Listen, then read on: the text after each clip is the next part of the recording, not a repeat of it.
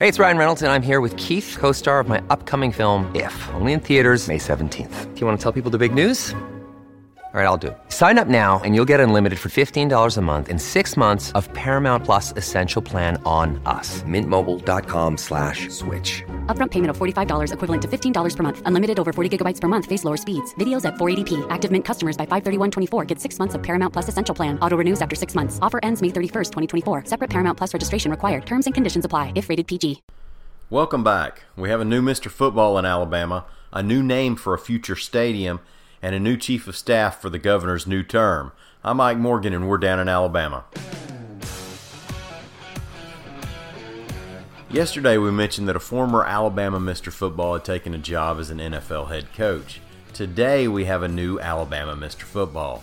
Bo Nix picked up the award in a banquet yesterday at the Renaissance Montgomery Hotel and Spa, reports AL.com's Daniel Boyette. Bo played quarterback at Pinson Valley High School.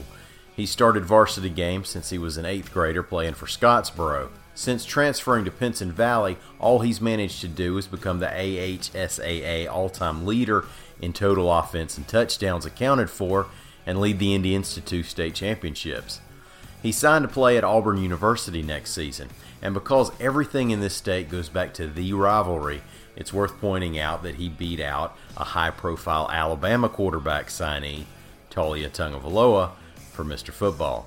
That adds a little fun drama for fans and perhaps sets up a future Iron Bowl storyline. We know that a competitor wants the ball in his hands as soon as he can get it, so AL.com's Josh Bean asked Nix about his role at Auburn. I realize you just got there, but do you think that do you think it's realistic to think that you could win the starting job as a freshman?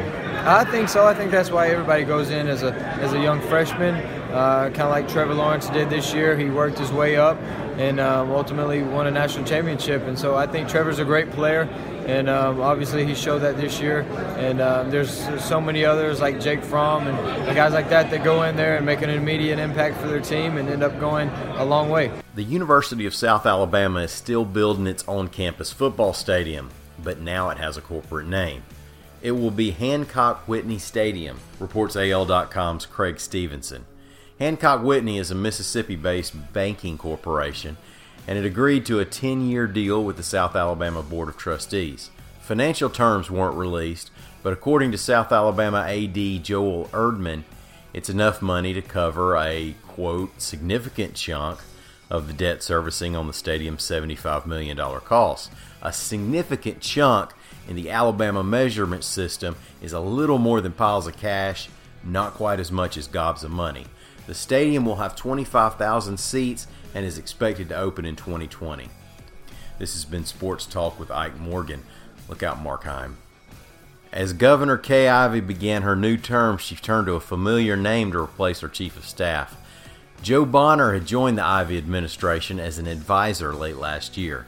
And now AL.com's Mike Cason reports that Bonner has replaced Steve Pelham, who had been Ivey's chief of staff since she became lieutenant governor in 2011. Bonner served for about 10 years as a congressman from Alabama's 1st Congressional District in southwest Alabama. That's the seat that Bradley Byrne currently holds. Bonner left Congress in 2013 to take a job as Vice Chancellor of Government Relations and Economic Development for the University of Alabama system. The way it's unfolding, much of the state may see a shift towards some real winter weather this weekend, probably late in the weekend, reports Lee Morgan. After a warmer start to things on Saturday, there might be some precipitation late Saturday, possibly even some flurries in the northern part of the state as a cold front moves through. On Sunday, it's supposed to get colder, possibly in the single digits overnight into Monday in North Alabama, in the teens in Central Alabama, and in the 20s down in LA. Single digits are ridiculous. The temperature reading should never be lower than the number of Rocky movies that have been made. Now, the weather pattern we're going to see is what meteorologists call an Arctic blast. Meteorologists are good at naming weather phenomena and Gatorade flavors. As always, weather forecasts are subject to change, so we'll keep an eye on the timing of this Arctic blast. Thank y'all for listening. We'll be back tomorrow. Until then, y'all come see us anytime on the internet at al.com.